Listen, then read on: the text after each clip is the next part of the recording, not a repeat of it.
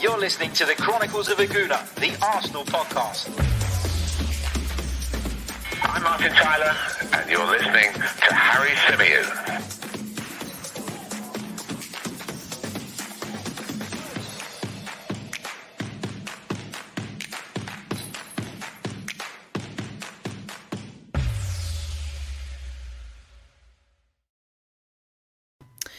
Hello and welcome back to the Chronicles of a Gooner, the Arsenal podcast brought to you by 90 Min. As ever, I'm your host, Harry Symeou, and on this edition, we're going to be looking ahead to Arsenal's Carabao Cup tie with AFC Wimbledon taking place at Emirates Stadium on Wednesday night.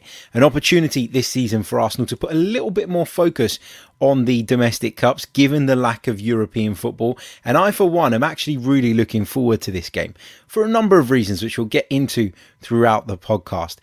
On this show, we're going to be talking about how I think the game's going to go. We're going to be discussing what I think should be the lineup. We'll be talking uh, predictions and we'll be taking whatever else comes up in the live chat box as well. So I'm sure there'll be plenty of good discussion. There always is with you guys in the chat box. So very, very much forward, uh, looking forward, sorry, to getting into this one. Let's say a few hellos. Big hello to Steve, to Dave, to Sai, to Femi, to Ridi, and to Afterling, who are all in the chat. Big hello to everybody else watching us as well. Um, Arsenal versus AFC Wimbledon in the Carabao Cup.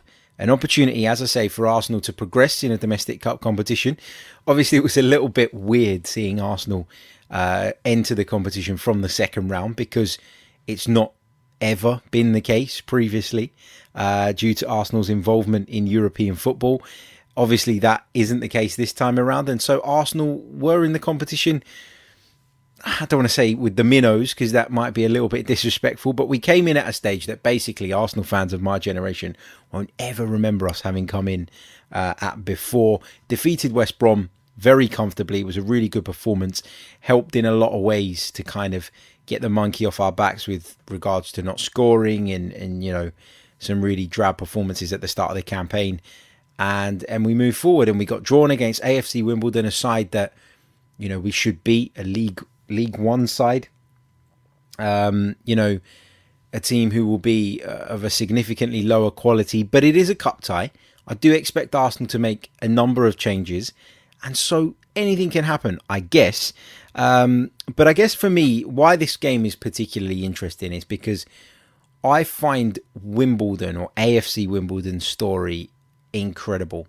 I find it really, really fascinating. Now, I was born in South London, so one of the first football matches I actually ever went to was a Wimbledon game when they were sharing Selhurst Park with Crystal Palace, the, the old Plough Lane Stadium had been knocked down or sold off or whatever the deal was. And Wimbledon at that period of time, so around about the 96 97 season, was sharing Selhurst Park with Crystal Palace. What's happened since then is is why I'm I'm fascinated by this club and fascinated by how they've got to where they are now. Now, the original Wimbledon, who you may remember won the FA Cup uh, not too long ago, decided to up their roots and move to Milton Keynes. Now, for those of you who don't know England, Milton Keynes is 60 miles north of where Wimbledon were originally situated in the south, uh, in the south of London. So to pick up a team, a team that was built on local support, a team that was built on community, to pick them up and uproot everything and move them 60 miles north was crazy. And it's something that the fans did not take to. It's something that the fans completely disagreed with. The FA allowed it to happen anyway. The powers that be refused to stop it happening. And as a result, MK Dons were born. Now, Wimbledon used to be known as the Dons. That was their nickname. So when they moved the club up to Milton Keynes, they went with the name MK for Milton Keynes and Dons. And and this angered the Wimbledon fans, the old Wimbledon faithful who had followed the club for years and years and years. This angered them, and so they decided to break off and form their own football club, which is AFC Wimbledon. Now, this club was formed as recently as 2002. It's not even 20 years old, but they've managed to fight their way up the football pyramid and get themselves into League One, which is the third tier of English football. And I'm sure they have aspirations to go even further. But I just find this whole story fascinating, and it's the power of fans, and it's what you know fans can do if they put their heads together. And obviously, they were all uh, very, very disappointed by the way things went down and the way the club moved, and the club, as a result of that, in my opinion, you know, have become a little bit soulless. The original Wimbledon, now MK Dons, because they don't have uh, the fan base that they had previously, and it wasn't even a massive club anyway. So to then lose what fans they had and, and the kind of identity that they had just felt like a, a really I don't know, it's the kind of thing that if it happened to your club, I'm sure you'd be devastated. And so I always followed that story with quite a bit of interest. But now they've built their stadium. Uh, AFC Wimbledon, that is, have built their own stadium, Plough Lane, named after the old one. It, I think it's around the same site, maybe uh, a few hundred meters away from the original stadium. But they've worked their way up, and as I say, they are now in League One. They currently sit seventh in the table. They've won three, uh, drawn three, and lost two so far this season. So, really interesting story, and I'm sure it's a story that maybe if you're not based in the UK, you might not have been as aware of. But this is a club, AFC Wimbledon, that is is for the fans, is has been created by the fans and I just find it a real fascinating story. And normally, I want them to do quite well, but obviously they're facing up against Arsenal, so that completely goes out the window uh, this time around. But really interesting club, really interesting story, and I just wanted to share that uh, for those of you who maybe didn't know the origins of uh, of AFC Wimbledon and how they came about off the back of the original Wimbledon's very controversial move north, um, and uh, and and yeah, and and what's happened in the aftermath, and to see AFC Wimbledon, as I say, competing in League One now, I think is excellent, and I think it's a it's a real sign of how powerful fans can be if they unite and if they have a common love for something, uh, if they feel wronged and they all look to get together to to right that wrong. Yeah, they're not in the top flight. You know, Wimbledon. I remember them being in the Premier League. That's not the case, obviously, but that club means something to them now. AFC Wimbledon is their club, and there's no danger of anybody coming along and picking them up and moving them somewhere else. So, yeah, um, huge respect for AFC Wimbledon and, and everything they've done in recent years. But moving on to the game itself. Now, Mikel Arteta uh, was speaking about how positive he is about the ticket sales ahead of this one. And in a week where there's been a lot of talk about fans attending matches, especially around Manchester City, it's great to hear that Arsenal have sold around about 48,000 tickets for this one. Now, that is phenomenal when you consider that the Carabao Cup is regarded as the lowest of the cup competitions. it, it isn't the FA Cup. Um, you know, Arsenal fans would have been sort of hoping to have been playing European football again this season. That isn't the case. But I always say, and, and I made this point on the 90 Min show yesterday, and I don't think Manchester City fans would have enjoyed it or liked it or even agreed with it. But my point was in a week where we've been talking about Man City, and, and in a week where Pep Guardiola has had to come out and say we want the stadium to be full. Like we need fans to come off the back of a really disappointing attendance in their Champions League game against RB Leipzig. I think the fact that Arsenal have sold 48,000 tickets just shows you the sheer size of this football club. And I'll tell you why. I'll explain why. Manchester City, if they play two home games in a week, okay, there'll be people that that simply can't afford it.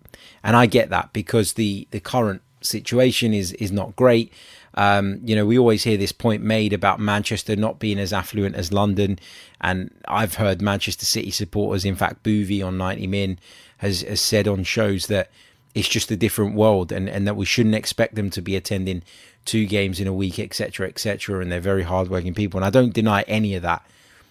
But what my point is here is that Manchester City were charging twelve pounds fifty for people to get into a Champions League game between Manchester City and RB Leipzig.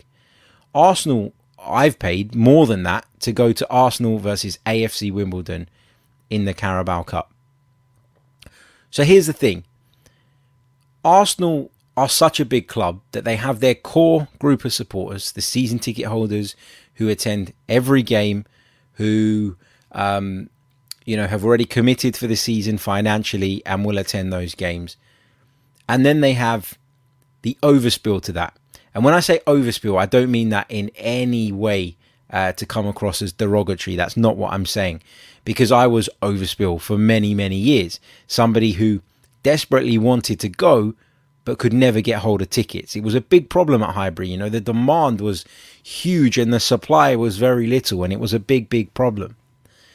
But Arsenal is such a big football club that that overspill is always going to be there. And by overspill, I mean people wanting to go who can't for whatever reason, whether that's financial reasons, whether that's because the tickets aren't available, whether it's because they don't have access to them, whatever the reason. And therefore, when a game like this one comes along, you will see some of the traditional attendees, the season ticket holders, go, I'm going to take a step back and I'm not going to go to this game. I'm going to have a night off. We've got the North London Derby at the weekend on Sunday. I'm going to focus on that. So as I say, I'll have a night off and uh, and we'll deal, uh, you know, with that next time, or or I'll go next time and you know whatever. Um, if I'm going to miss a game, I'd prefer to miss this one.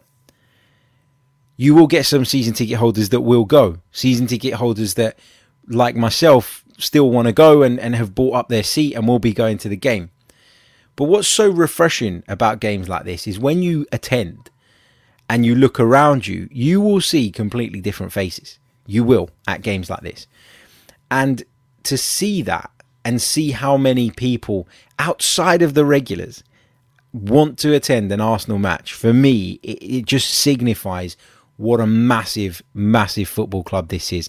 We might not be successful at the moment. We might not be where we want to be. We might have a long way to go before we're going to get to where we want to be.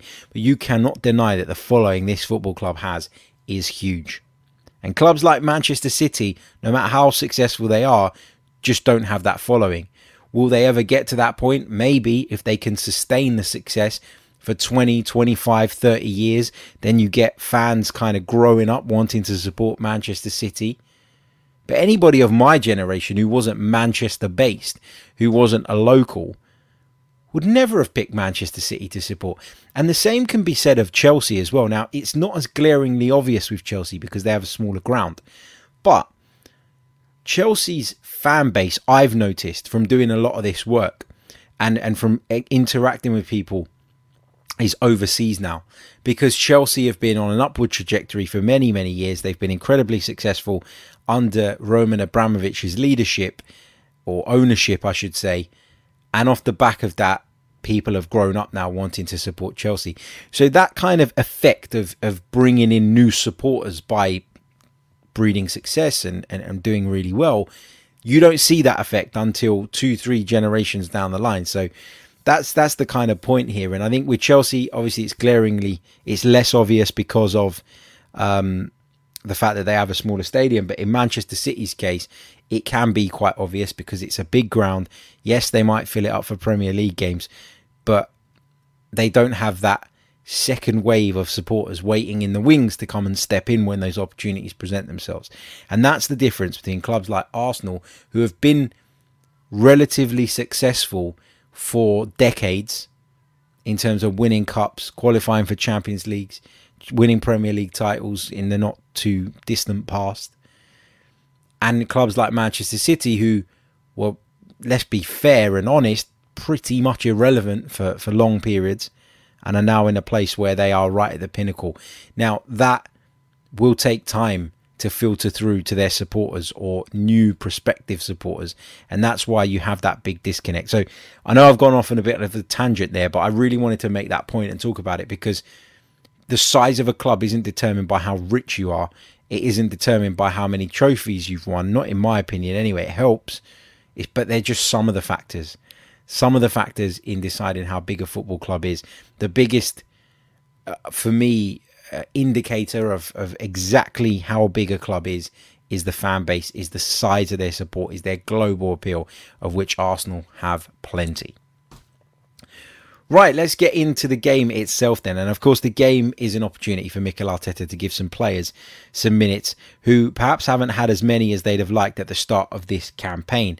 Now, I've been thinking long and hard about the team I would select for this. And the biggest challenge I kept kind of coming across was in in my own mind. That is, is what does he do? Because there will be, given the momentum that we're building, the fact that we've won back to back games, that we've kept clean sheets with this new look back line, there would be a temptation, surely, no matter how small, there would be some temptation from Mikel Arteta to say, well, we've got the North London Derby coming up at the weekend. Let's maintain what we've been doing. If I name my strong side, especially my strongest defence, that brings us continuity at the back. It gives some of those new players, Takehiro Tommy Tomiyasu, Ben White, Aaron Ramsdale, another opportunity to bond with their teammates and to, you know, to um, to to build on that understanding and relationship. But for me, despite that little bit of temptation that I talk about, I think that we're going to see, and we probably should see, wholesale changes. With all due respect to Wimbledon, we are talking about a League One side. Therefore, an understrength Arsenal side should still have enough to win the game. And so I wouldn't be taking any big risks ahead of the North London Derby because I feel like if I were Mikel Arteta, I'd be looking at the Derby as a real opportunity to win some of the fans back on side. The season started dreadfully. Then Arsenal um, picked up a couple of back to back wins against Norwich and Burnley, but they were against Norwich and Burnley. And now we've got an opportunity to take on our rivals at home, who we have a really good record against at home. And it's a real chance for Mikel Arteta to get Arsenal up to nine points, which would be fantastic. It would bring us level on points with Spurs, who three weeks ago were going to win the Premier League. And it would buy him some goodwill with the fans. And, and just three wins back to back would give him that little bit of breathing space. And I would go as far as saying that if we won the North London Derby and then we went away to Brighton and Hove Albion, who have started the season fantastically, it has to be said. If we then went away to the Amex Stadium and we drew, I don't think that'd be the worst thing in the world. And I think winning the North London Derby would buy Mikel Arteta that little bit of breathing space so that as he could pass off a result at Brighton like a draw as being a positive result. If we were to lose the North London derby, then people are going to say, well, then we need to go and win at Brighton because the points tally is not good enough and we're constantly missing opportunities. So I would make wholesale changes. I, I really, really would. And I've thought long and hard about them. And, and this is kind of uh, what I have decided uh, to go with. Not that it really matters what I decide, but I thought some of you uh, might be interested to hear. So this is my team um, to face to face Wimbledon in the Carabao Cup. So I'm not going to play Aaron Ramsdale because uh, for me he starts the North London derby. I think he's been brilliant up until now. He's kept back to back clean sheets in the Premier League, and there's no reason why he should be dropped. Moving into the right back position, I'm going to go with Cedric Soares. Uh, a lot of people may feel that Calum Chambers deserves uh, an opportunity because he was maybe ahead in the pecking line, but I just I'm not big on Calum Chambers as a right back, so I'm going to go with Cedric. I think he needs the fitness. I don't think he's looked particularly sharp in the brief sort of roles we've seen him in as a sub and when we saw him against Chelsea from the start. Moving into the centre of the defence, I'm going to go with uh, the new look Rob Holding. His hair transplant finally starting to take uh, take root, and he looks like a completely different bloke, to be fair. And then I'd partner him up with Pablo Mari. Now at left back, Nuno Tavares would start for me because Kieran Tierney obviously uh, left the field with cramp the other day, and I, am still worried about Kieran Tierney. You know, he he just doesn't fill me with any confidence when it comes to his fitness record. He just seems to break down far too frequently. So I'm going to go with Nuno Tavares at left back. Now moving into midfield, this is one I had to think quite hard about. I ended up changing my mind in the end, and initially I threw Ch- young Charlie Patino in there. Now I don't think that Charlie Patino is going to start the game. I'm not sure that he should start the game, but I do think that Charlie Patino should be involved somewhere along the line, probably from the substitutes bench. And given the update with regards to Mohamed Elneny and the fact that he is going to be assessed ahead of the game, I've decided to drop Mohamed Elneny into my midfield. So Elneny will sit there alongside uh, Lokonga for me. I imagine, and I don't know this, and I'm not even sure that I want this to be the case, but I'd imagine that Granit Xhaka will return to the side um, will return to the side for the North London derby. Therefore, uh, Lokonga will play in the midfield for me. And actually, I would probably give Ainsley Maitland-Niles an opportunity to play a little bit more advanced in the midfield. Um, will it be a flat three if you go with this selection? I don't really know. Will we see a little bit something more like what we saw the other day, in which case Elneny can drop in front of the back four and you can play um, Ainsley Maitland-Niles and Lokonga as a flat midfield pivot with the two mid uh, wingers either side. Moving into those winger positions, I've decided to that I would go with uh, Emile Smith Rowe because I'm not sure he looks quite up to it in terms of fitness. And again, thinking ahead to the North London derby, I think I'd probably go with Pepe and Saka. So uh, on the other side, I'm going to go with a man that I'm really keen to see tomorrow, and I'm going to talk a little bit about him in a moment, and that is Gabriel Martinelli. And then up front for me comes in Alexander Lacazette.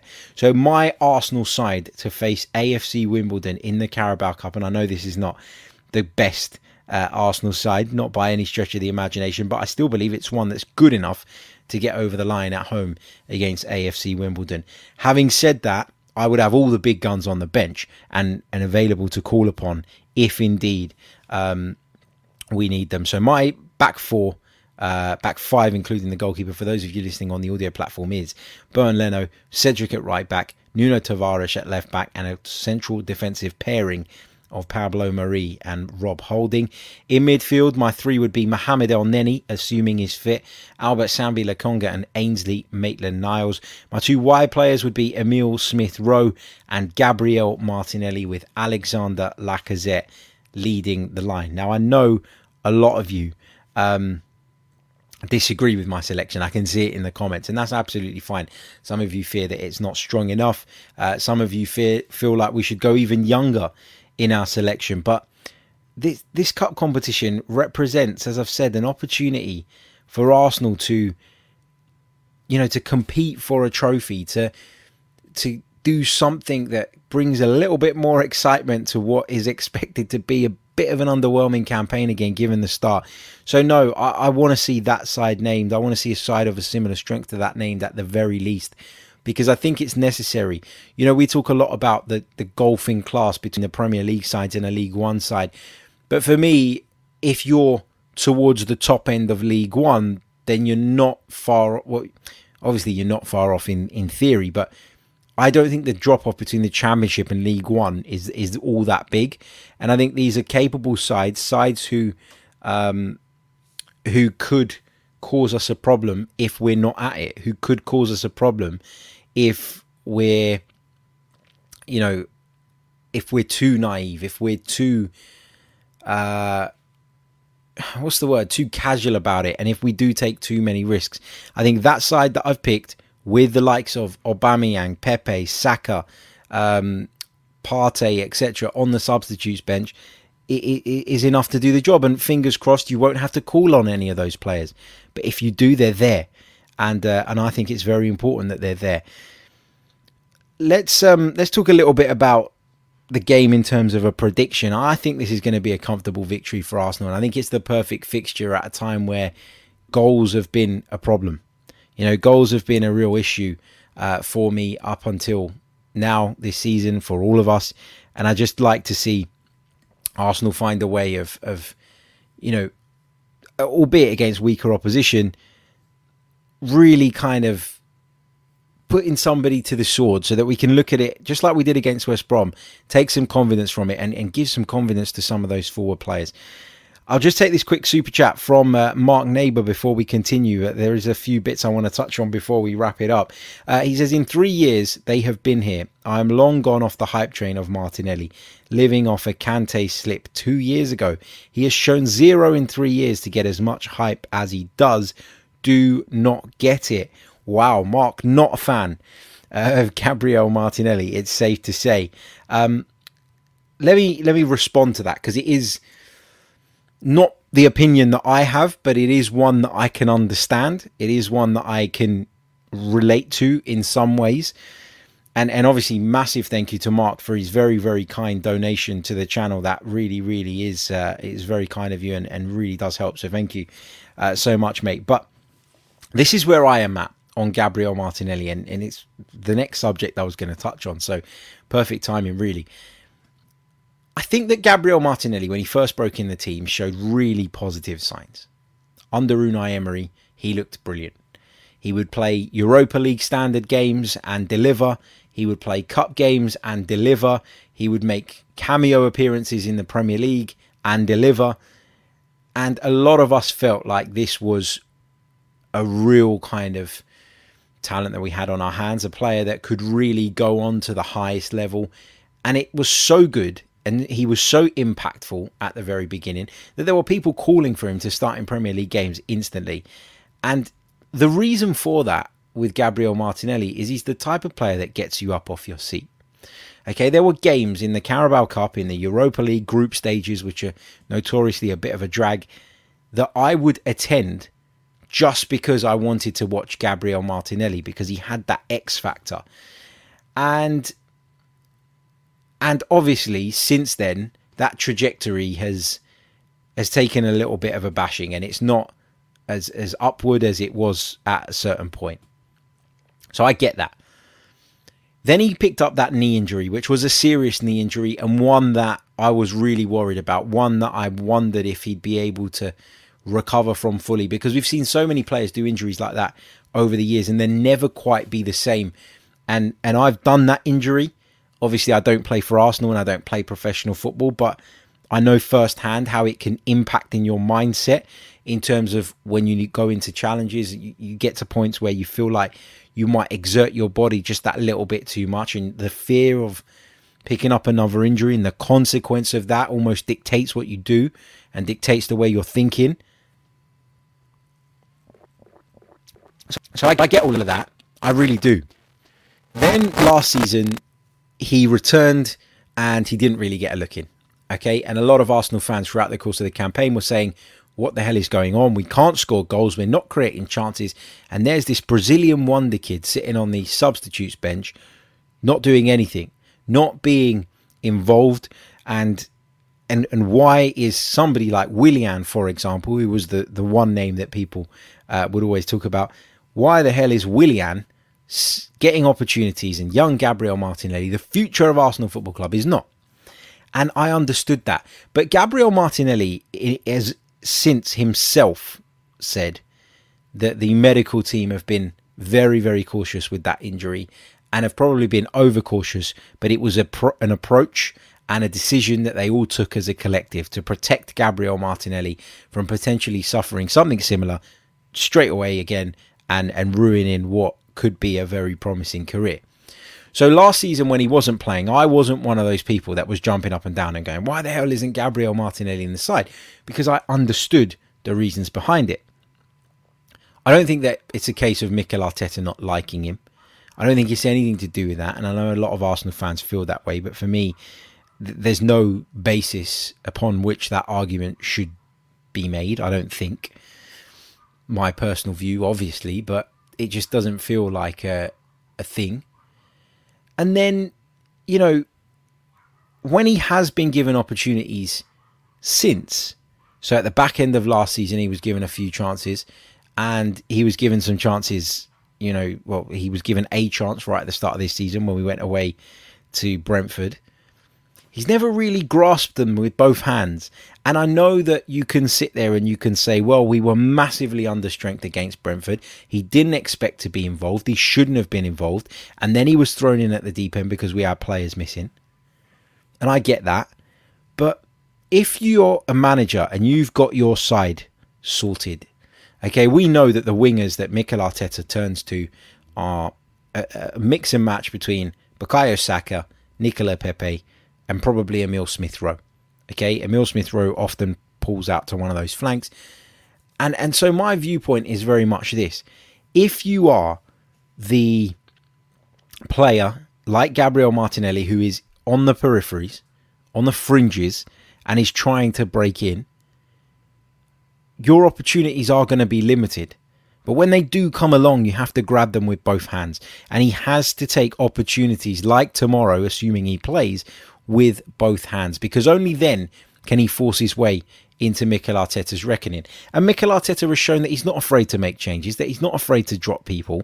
So if I were, the, were a player in Martinelli's position, I would be very much confident that if I do my bit, and yeah, I'm not getting as many opportunities as I'd like, and those and doing my bit only comes around once every five, six weeks. But that's just the way football works. He has to do something that makes Mikel Arteta go, whoa, why is this guy not in my team? And and Per Mertesacker did a really fantastic interview with the Beautiful Game podcast. I don't know if you've seen it or not. Um, check it out. I watched it today, and he talked about how it's all good seeing these players do it for the under 23s and in the academy and etc etc but when they get into the uh, the big time when they start playing in the Premier League and when they start trying to force their way into the first team their opportunities are only going to be 15 20 minute cameo appearances and and that's what they need to make the most of. And and he said that it's a really different challenge and it's something that they're trying to equip the young players for and something that they're very mindful of when talking about players going from under 18s, under 23s into the first team. So that's that's where I'm at on it. Look, I, I think he's immensely talented. I think he's very, very uh, determined. I think his tenacity is is so refreshing. I think he sets the tone for the rest of the team in the way he harries and presses and is aggressive and always wants to play on the front foot. But I also recognise that up until now, since Mikel Arteta's arrived at the club anyway, and largely that's been down to the injury and then the recovery from the injury, he's not really, to use a, a Dan DeLuca phrase, pulled up any trees. And if you don't pull up trees and you don't contribute, then what is it going to be that makes Mikel Arteta say, you deserve to start over Nicolas Pepe, who does contribute, who does score goals, who does create goals, or Emile Smith Rowe, who is adored at the football club, or Bukayo Saka, another player who is adored by those, you know, sort of running the football club. So you have to do something, Gabriel Martinelli, to make the manager go, yes, you have to play.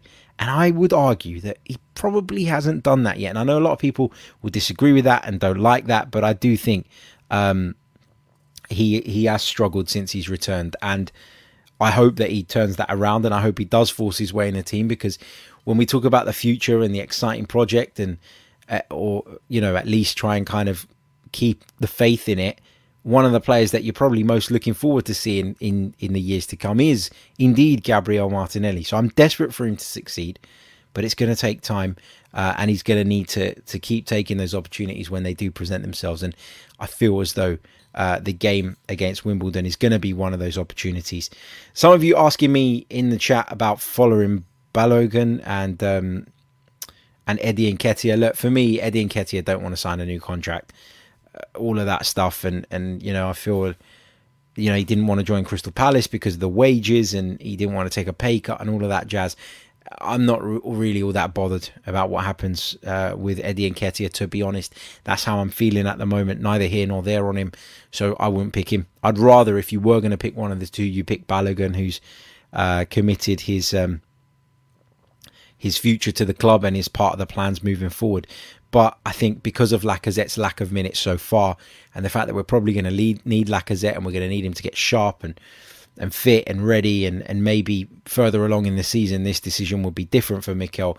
But I think given where he's at, he probably needs the game time as well. And I think getting a fit and firing Alexander Lacazette is or should be more of a priority than giving Eddie Nketiah minutes. That's that's my opinion, and even giving Folarin Balogun minutes at this point. So that's where I am. Right, uh, let's take some of your questions from the live chat box. So pop them in. But before we do that, uh, let me just uh, quickly check in where we are at the moment in terms of likes. Now, if you haven't done so already, please do hit the like button. It really, really does help get the video out to as many people as possible. And uh, if you are not subscribed to the channel or the podcast, what are you waiting for? Get involved. Uh, we've got 49 likes on the board. Hopefully, we can get that up to as close to 100 as possible because there are over 200 of you watching us live on the multiple platforms right now. So that should be, as I say, light work. Please do it, really, really helps. And if you want to go one further and become a member of the channel, you can do so by clicking on the link in the description.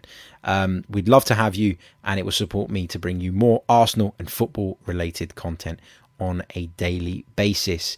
Right, let's go over to the chat box. Let's take some of those questions and let's kick off with this one from Steve Stone, who says If a young player excels in the first team when the opportunity arrives, do you feel that Arteta will take the risk or play it safe? It's a really good question. Um, it is. I think for me, I've one of the things I am confident in Mikel Arteta in is that he does what he thinks is right even if it go, it's going against the grain, even if it's swimming against the tide. And I think we've seen some key players dropped at certain points and some wholesale changes made when perhaps we didn't always expect them. So I wouldn't worry that he is um, he is afraid of making those decisions. But equally, if a young player comes into the side and produces, for example, tomorrow night against AFC Wimbledon, is that enough to outweigh all the positives that some of his starting players have brought you throughout the season so far. And that's why I say when you you're a young player trying to break through, you need to take those opportunities. But you don't just need to take them; you need to grab them with both hands, shake the shit out of them, and show them in in the manager's uh, wave them in the manager's face because that's the only way you're going to force him into a decision like that. And I think that he will give young players the opportunity. I've said it recently. I feel like although we as fans have grown impatient with the way things have gone over the last 18 months or so. The club are very much invested in Mikel Arteta. He knows that. He knows that he's got a bit more time than what the fan sort of um, opinion seems to seems to say.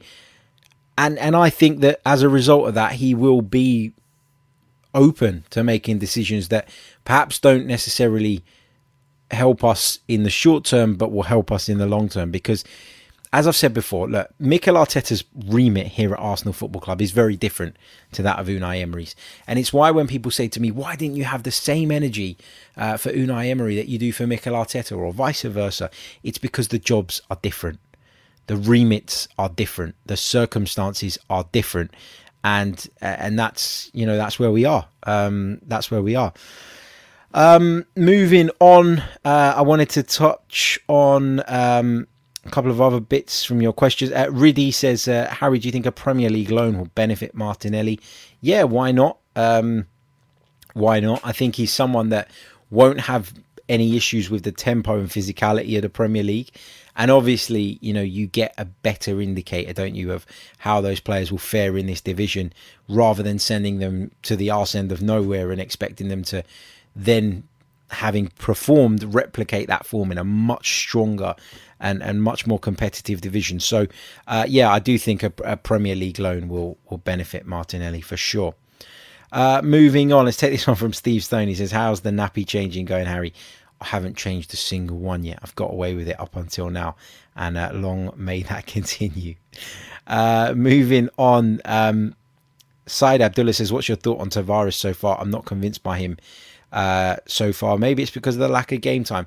Again, very difficult to make a judgment on Nuno Tavares based on what we've seen so far. But I thought he was very good when he came on as a sub for Kieran Tierney at the weekend. Um, I think he brings a physicality, an energy, a strength, um, and something that that we could do with at certain points in certain games. And I'll tell you what, like I don't want to say this, and I don't want to put a jinx on Kieran Tierney or anything like that, but I do think we're going to see an awful lot of Nuno Tavares, a lot more than many of us would have wanted because of Kieran Tierney's fitness. I just see him breaking down time and time again, and I hope that the fact that we were, um, you know, that we were, uh, that we are in a place where we're playing most weeks just once a week with a lack of European football, that he would be a little bit better served Kieran Tierney and that he'd have less problems. And I know it was only cramp that he went off with at Burnley, but I've still got that thing in my in the back of my mind all the time. And so I do want to see more of Tavares, and I do want to try and make uh, more of a judgment and assessment on him because I think we're going to need him, if I'm honest.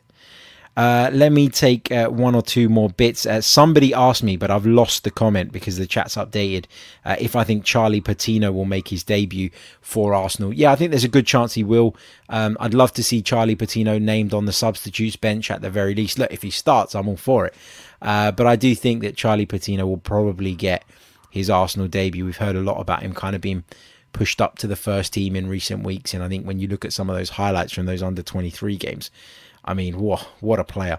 Uh, he looks fantastic, doesn't he? So, yeah, I hope he does get his debut, and I expect him to be in the matchday squad. Not sure if he'll start the game, but I expect him to be part of the team. So, uh, just to recap, Arsenal take on AFC Wimbledon in the Carabao Cup on Wednesday night at uh, the Emirates Stadium. Unfortunately, it's not being televised in the UK, uh, but you'll be able to catch the highlights on Quest, I've been told. Uh, so, you'll be able to uh, catch up with what goes on there. If you're going down to the Emirates and you see me, pop over and say hello.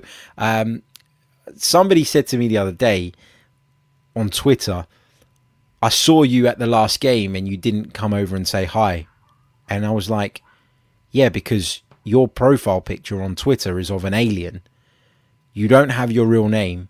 And you might see my face every day, but I don't see yours. So it's very difficult for me to recognize people. So if you do see me, because I know a few of you have come up to me at the last couple of games, please do come over and say hello. I'm always interested to meet you guys. And it would be great to, to have a little chat about the Arsenal. So uh, do not hesitate to do that.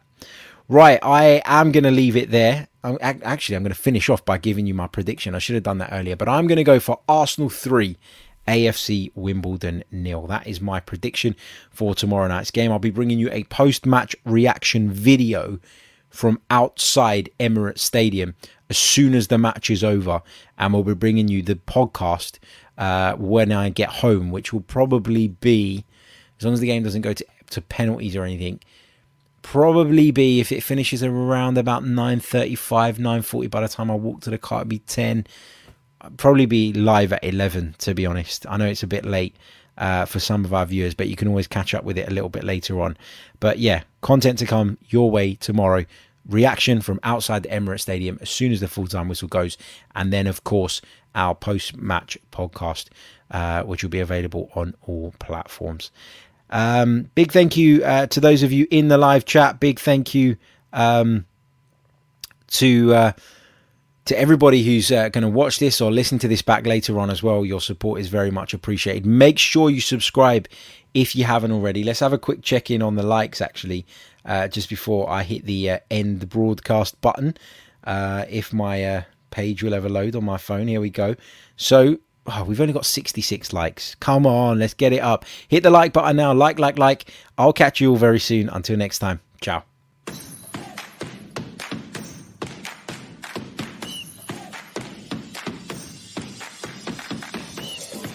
Listening to the Chronicles of a Gooner, the Arsenal podcast. I'm Martin Tyler, and you're listening to Harry Symeou.